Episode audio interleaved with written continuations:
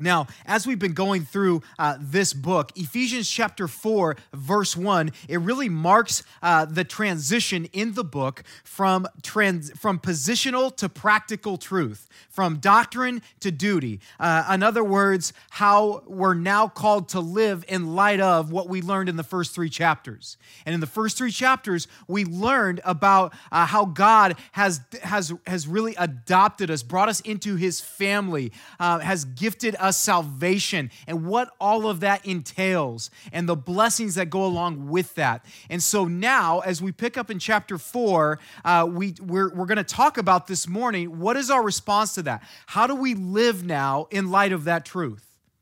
And so, Ephesians chapter 4, uh, verses 1, uh, we'll just start with verse 1. It says this I, therefore, a prisoner for the Lord, urge you to walk in a manner worthy of the calling to which you have been called. Okay, so so here's here's the reality right now. If you are uh, not a Jesus follower and you're watching right now, uh, this is an expectation. We're going to read here expectations that Jesus followers have and how they're supposed to live.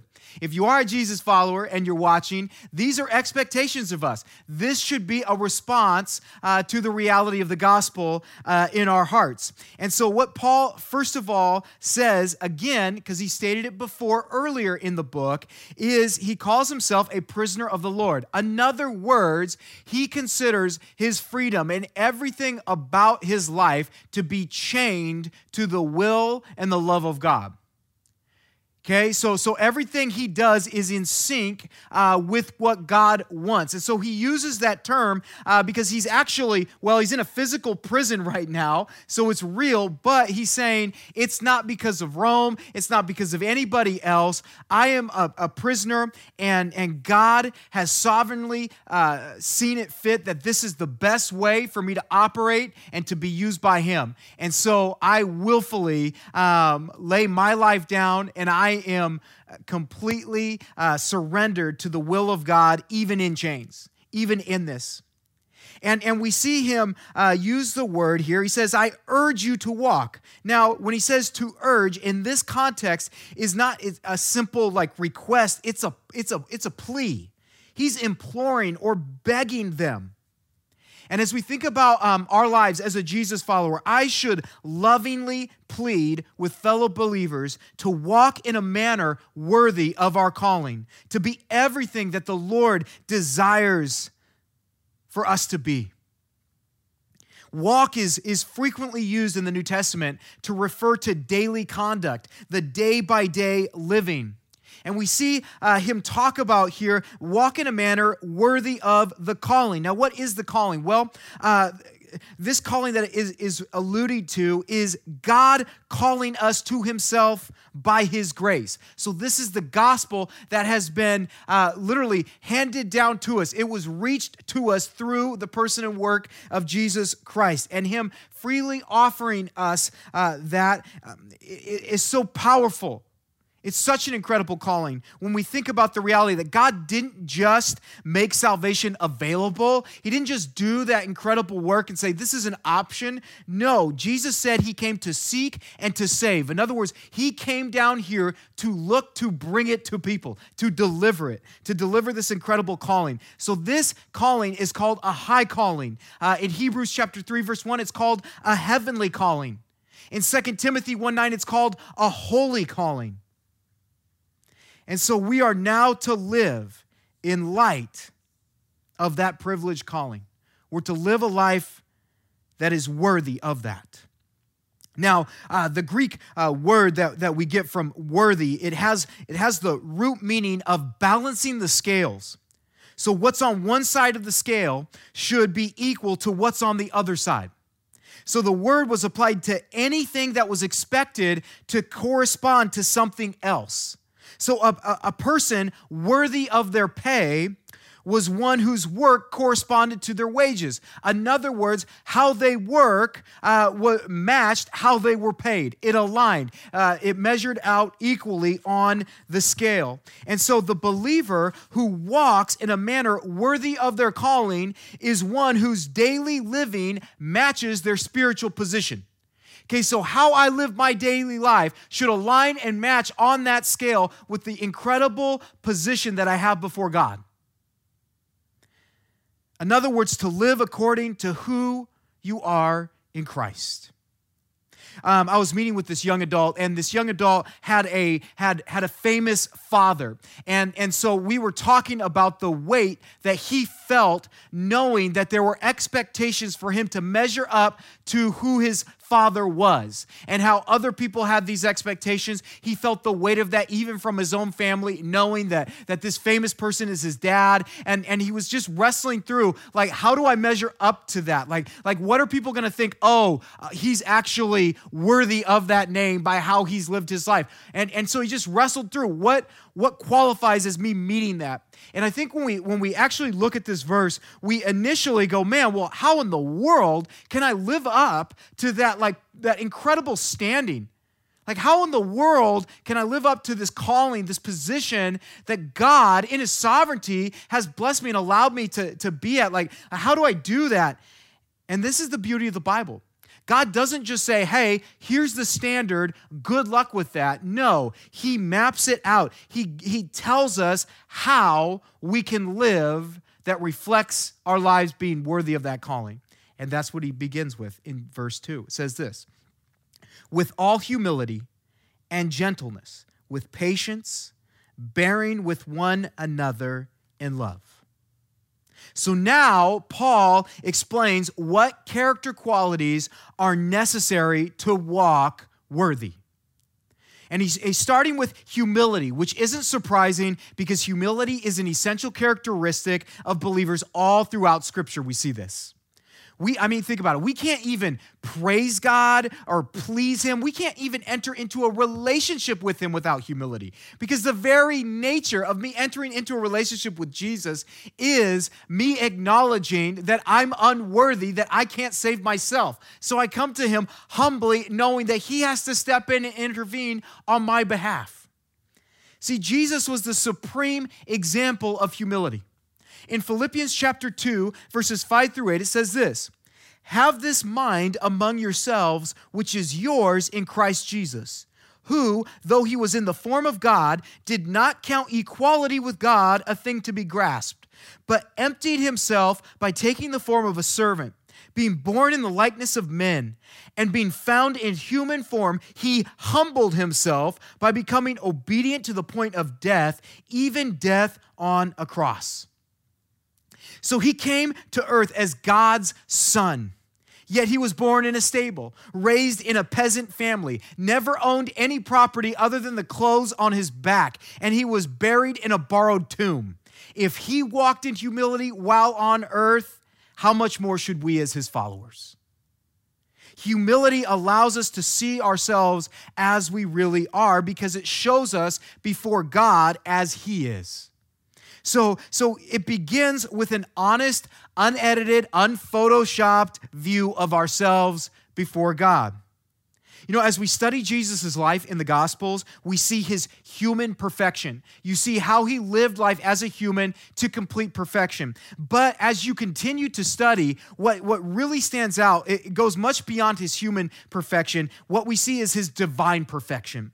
We see his power, his authority to heal, uh, to cast out demons. We see uh, the, the power to forgive uh, sins. And what we uh, do, what we come to by studying and seeing his divine power and that perfection is one, we're brought to this place of awe and we begin to see Jesus Christ just as Isaiah saw himself before Jesus uh, in Isaiah chapter 6, verse 5. When he's confronted with this reality, uh, when he has this vision and sees the Lord, and, and what it does, like, is it brings humility it's a byproduct of this. Isaiah 6 5, it says, And I said, Woe is me, for I am lost, for I am a man of unclean lips, and I dwell in the midst of a people of unclean lips, for my eyes have seen the King, the Lord of hosts.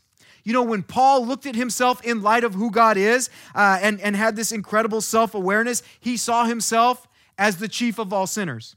When Peter was able to look at himself in relation to God and he experiences the power of Jesus in this miracle uh, that Jesus performed and them catching all this fish. In Luke chapter 5, verse 8, Peter says this But when Simon Peter saw, he fell down at Jesus' knees, saying, Depart from me, for I am a sinful man, O Lord. So he's brought, like when you are, are, are brought into the presence, the power of God, it, it knocks you to your knees.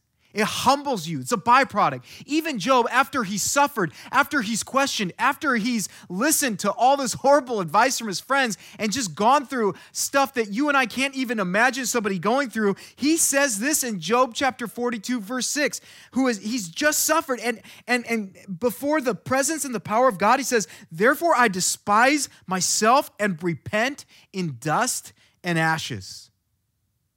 So when we are brought before this perfect, almighty, powerful God, and we see it all throughout Scripture, we are not in that place going, oh, look at me. Man, look at how you've blessed me. Look at how gifted I am. Look at how good I am. No, no, no. You are literally brought to the reality of how small you are.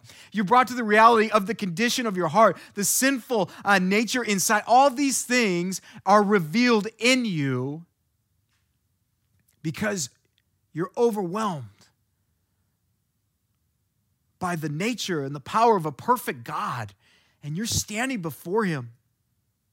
One author puts it this way the essence of gospel humility is not thinking more of myself or thinking less of myself, it is thinking of myself less.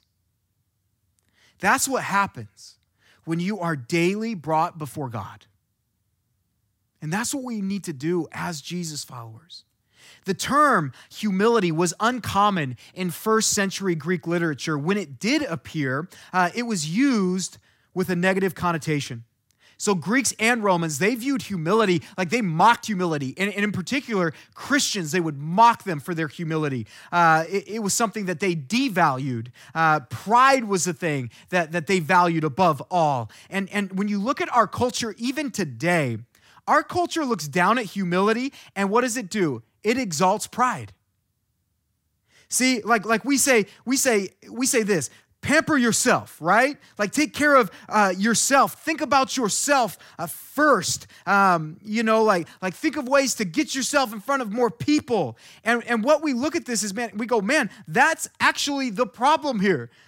See, you only think of yourself.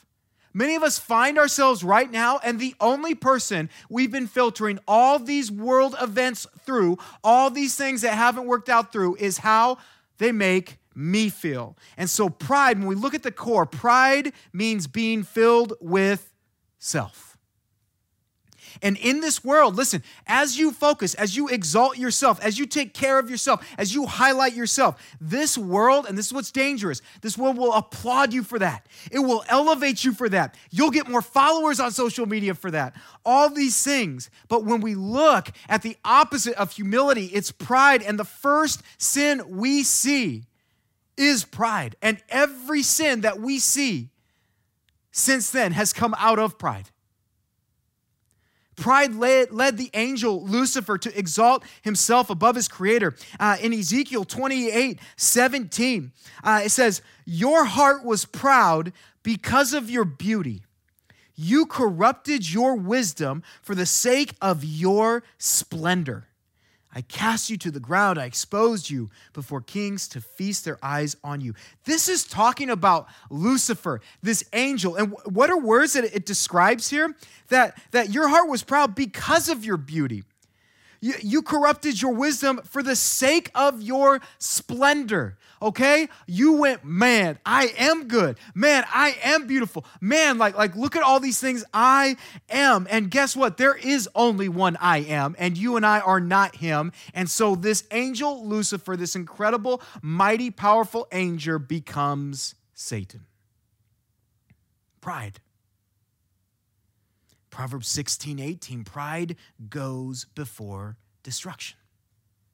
James 4, 6 says, God opposes the proud, but gives grace to the humble. So pride leads to destruction. God's going to oppose that. He's not about that. See, and we're tempted to be proud of our abilities, our possessions, our education, our social status, our appearance, uh, the power we have, even our biblical knowledge or, or religious accomplishments. We become prideful of those things, and it's so easy to fall into that tempta- temptation. And our only protection against pride is a proper view of God. Pride's the sin of competing with God, humility's the virtue of submitting to God. As I submit to God, I start considering others more important than myself, and that's when humility brings unity. Humility brings unity when out of that humility, you start to look around and you start to value other people even more than yourself. And that's a byproduct of you spending time with God. So, humility, uh, we, we read uh, later on in that same verse, humility produces another thing. It produces gentleness or meekness, uh, is what maybe uh, your translation says. But uh, we look at this word gentleness or meekness, and the meaning has nothing to do with weakness or being timid or cowardice. Like, like, listen, this word, it means the opposite of that, really. It was used of wild animals that were tamed, uh, and especially horses that were broken and trained. Okay, so the horse still has its strength, but its will is under the control of its master. Okay, so the horse can run just as fast, but it runs only when and where its master tells it to run. Biblical meekness or gentleness is power under the control of God. When the soldiers came to arrest Jesus in the Garden of Gethsemane, and Peter, seeing these soldiers coming, what does Peter do? We looked at this last week. Peter literally pulls out a sword and he's about to defend Jesus. And what does Jesus tell him in Matthew 26 53? He literally says, Put that away. Do you not know that I could just ask my Father right now and he could send legions or thousands of angels down here this very instant? Put that away. And we see also in Matthew chapter 11, verses 28 and 29, first in 28, Jesus says, Come to me. And then later on in verse 29, he says something that, you know what, we don't really highlight with him. He says, I am gentle. Come to me, I am gentle. Even in his humanity, Jesus had access to divine power, which he could at any time utilize for his own defense, yet not once did he choose to do so. His refusal to those divine resources for anything but obeying his father's will is the supreme picture of meekness. It's power under control. You know, David in 1 Samuel 24, uh, he displayed this as well when King Saul, who's trying to find him and kill him, uh, King Saul has to go to the restroom. And so he chooses this cave to go, and he's there by himself. And David and his men are hiding in that cave. And David's own men are like, hey, there he is, the guy trying to kill you. You have literally already been, uh, you know, uh, you've been ordained as the next king and all of that. Like you've been anointed. It's your time. Okay, there it is. God has handed uh, him to you, and David refuses to do so. Power under control, meekness. Moses was described as the meekest man on the face of the earth in Numbers chapter 12, verse 3. And yet he was a dynamic leader who challenged the power and the throne of Egypt. We see even in 1 Timothy 3 3, qualifications for elders, like a requirement is this that you are not violent, but it says gentle. Gentleness is a fruit of the Spirit, we read. It's the way we're also called to care for one another. In Galatians 6 1, uh, it, it says this Brothers, if anyone is caught in any transgression, you who are spiritual should restore him in a spirit of gentleness. Keep watch on yourself, lest you too be tempted. So you are to meet someone where they're at and restore them in a spirit of gentleness, it says. See, a meek person isn't avenging. A meek person isn't saying, I told you so. They're not self-assertive. They're not, they're not the one that's getting all defensive over things and getting worked up. See, their anger is controlled. It's not this careless emotional rage that they unleash and bystanders are just getting hit with this. Like, like no, because what we see is one of the true marks of this meekness, of this gentleness, is self-control, is power under control.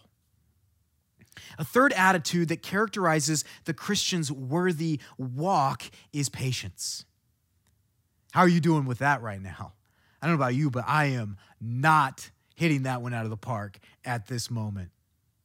When I think of just patience right now, man, every day I find myself struggling, being impatient. When is this going to end? When are we going to be out of this? And, and it's even worse because you're getting mixed signals from different things and different news outlets and different leaders. And, and then, and then you, you, you turn and you look. And I, I, for me, I have multiple boys who are trying to do school and they're trying to do school online. And so they got these like tablets up. And now, and now I'm impatient with that technology. Now I'm impatient with my internet speed. Now I'm impatient impatient with this app that I've never used before. And, and now I'm impatient with my kids and how they're how they're doing it. And then I'm impatient with their teachers and all of and if you're a teacher, by the way, we love you, we're praying for you, we want to bless you. Man, it's tough. Okay? We get that. But I just find that I am struggling with this patience. Paul says in 1 Corinthians uh, 13, 4, he says, love is patient. So to love somebody else God's way is patient. To have patient love, we must endure challenges over a period of time. See, patience is sometimes translated as long suffering. The patient person endures negative or, or delayed circumstances or results, right? They're able to weather through that with optimism because of their relationship with God. See, Abraham himself, he received the promise of God, but he had to wait, as Hebrews uh, tells us, he had to wait many years. But because he waited so well, he endured and was rewarded. God told Noah to build this ship in a place, in a desert, where there was no body of water anywhere near, where rain had never even been on the earth at that point in time. And for 120 years, Noah is building this and he's preaching judgment to all his neighbors. You want to talk about patience? James chapter 5, uh, verse 10, it says, as an example of suffering and patience. Brothers, take the prophets who spoke in the name of the Lord. And so we go, okay, let's look at the prophets. Well, when God called Jeremiah, he told the prophet that no one would believe his message and that he would be hated, maligned, and persecuted. Yet, we see Jeremiah serve the Lord faithfully and patiently until the end of his life. When God called Isaiah, he was told that the nation would not listen to him, nor would they turn from their sin and respond to his teaching or preaching. And like Jeremiah, he preached and ministered with patient faithfulness. And what you see here when we talk about patience, this is not just patience with God right? That's hard enough. What makes it even harder is it's patience with other people who are against you or that are in the way of what you're trying to accomplish. And that's where it gets really, really difficult for us, right? Because we're dealing with patience on multiple fronts right now. It's like patience with God. God, you're sovereign. You're in all, you're all controlling. And then we're trying to deal with patience with other people, right? That aren't helping us, or they're in the way, or they're not responding when we wish they would. And the question is always this how do I cultivate patience? Well, one, I always say, hey, don't pray for it. but how do we cultivate it? By relying on the Spirit because it's a fruit of the Spirit. So it's a byproduct of me walking with the Holy Spirit, being led by the Holy Spirit. Patience is going to come out of that. The other thing that helps us cultivate it is by meditating on the patience that Jesus has shown you. In 2 Peter uh, chapter 3 verse 9 it says, "The Lord is not slow to fulfill his promise as some count slowness, but is patient towards you, not wishing that any should perish, that that all should reach repentance." Aren't you thankful for that patience? That he demonstrated to you. And I tell you what, when I think of the patience, and for some of us, man, he's been really patient. When you think of that patient, guess what? It helps you to be patient with other people as well talked about bearing with one another in love, right? It talked about bearing with one another in love. And, and what that means is to put up with each other in love. Peter in, in 1 Peter 4 8 says this above all, keep loving one another earnestly, since love covers a multitude of sins. Love covers a multitude of sins. Okay, so so love it literally it, it, puts a blanket on all of these sins. I if you've ever been cold at night and you're like, man, I need a blanket. Listen, you putting a blanket on yourself, it doesn't like like it doesn't mean oh I was never uh, cold in the first place. No, the blanket helps you deal with the cold in a productive way. It helps you warm up. And when you think about what love does, uh, when um, when we think about being wronged or we think about uh, somebody doing something in opposition and you extend love to them He's saying this doesn't cover it up. In other words, it doesn't uh, make it so that, oh, that never happened uh, or that didn't hurt. He's not negating that or saying that. What he's saying is what love can do is, is something that other things can't. In other words, it can take that, it can cover it to where uh, that sin doesn't have to become all it could be without love. It helps take that sin and turn it in a way to where, you know, something productive can come out of it through Christ's love.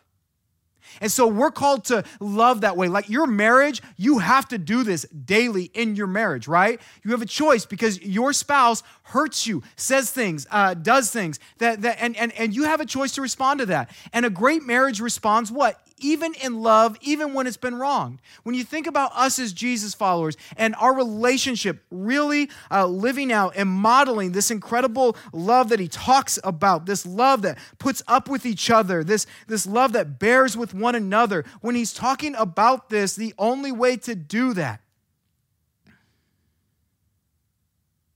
is to pursue it even when it doesn't make sense, even when you've been wrong, even when someone else doesn't deserve the love that God calls you to offer them.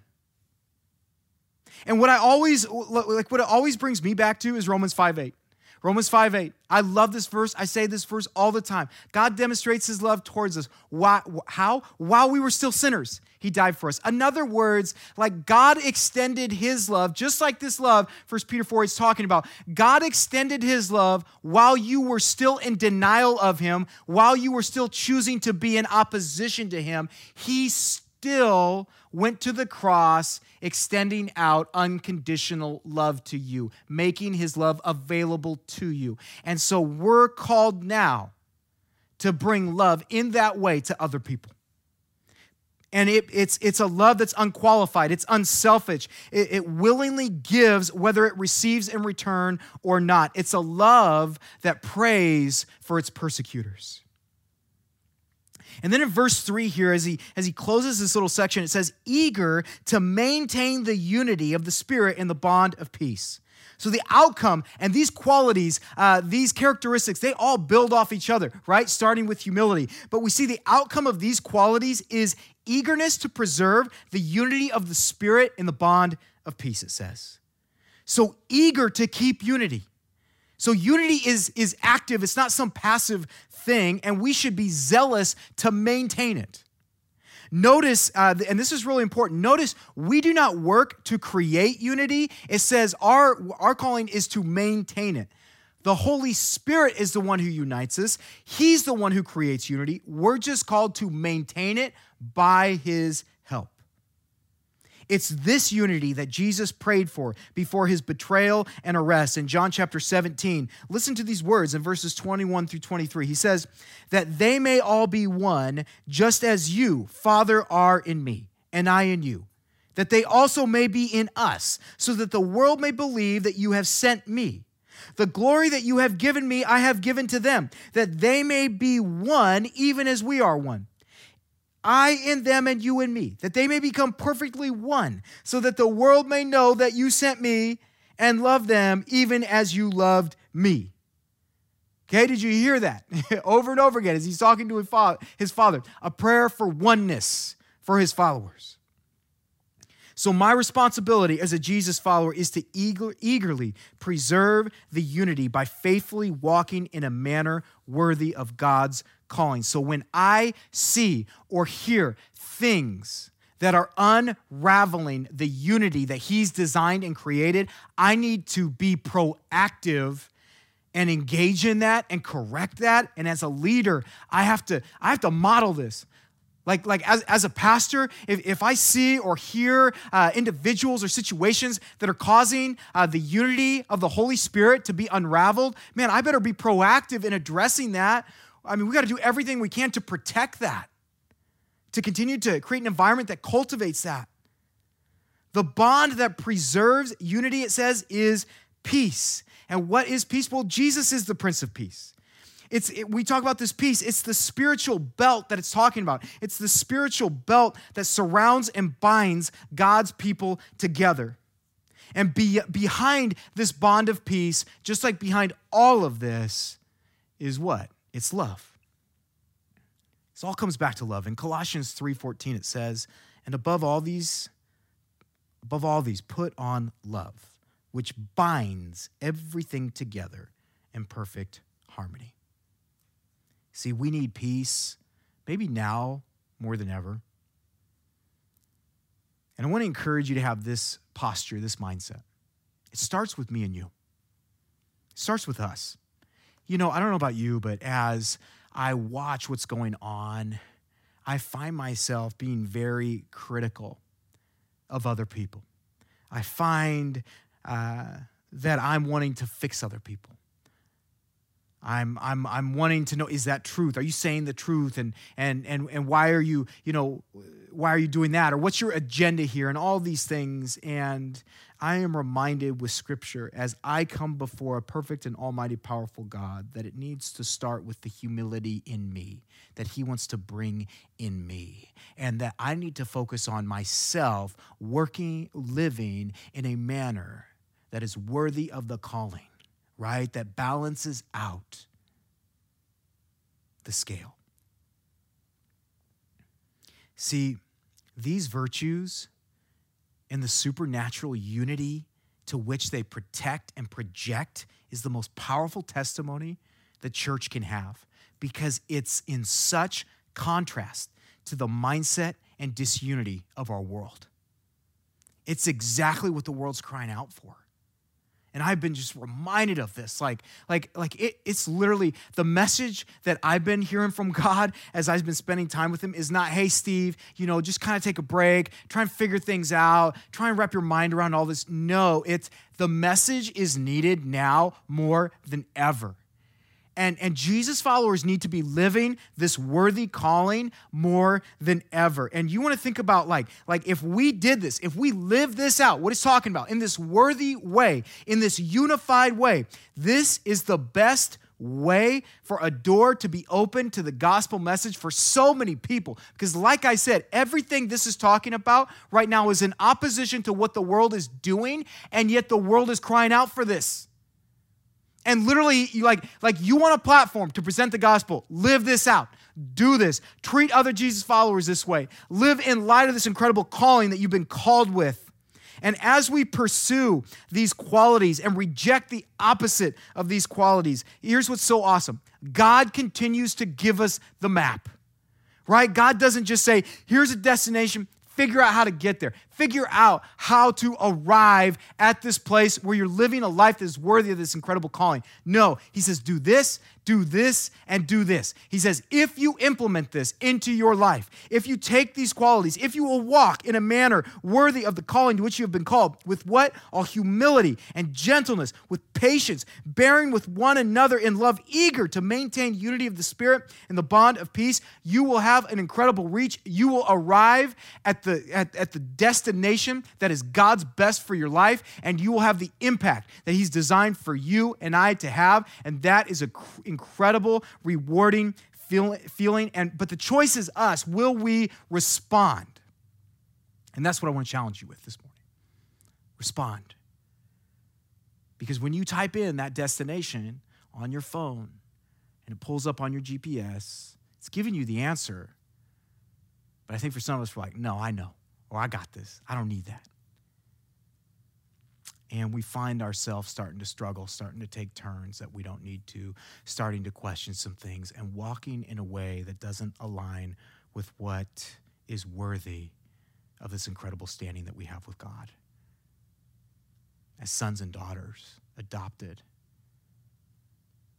giving all the blessings of all the, the heavenlies it talks about that's he wants us to live in this incredible freedom.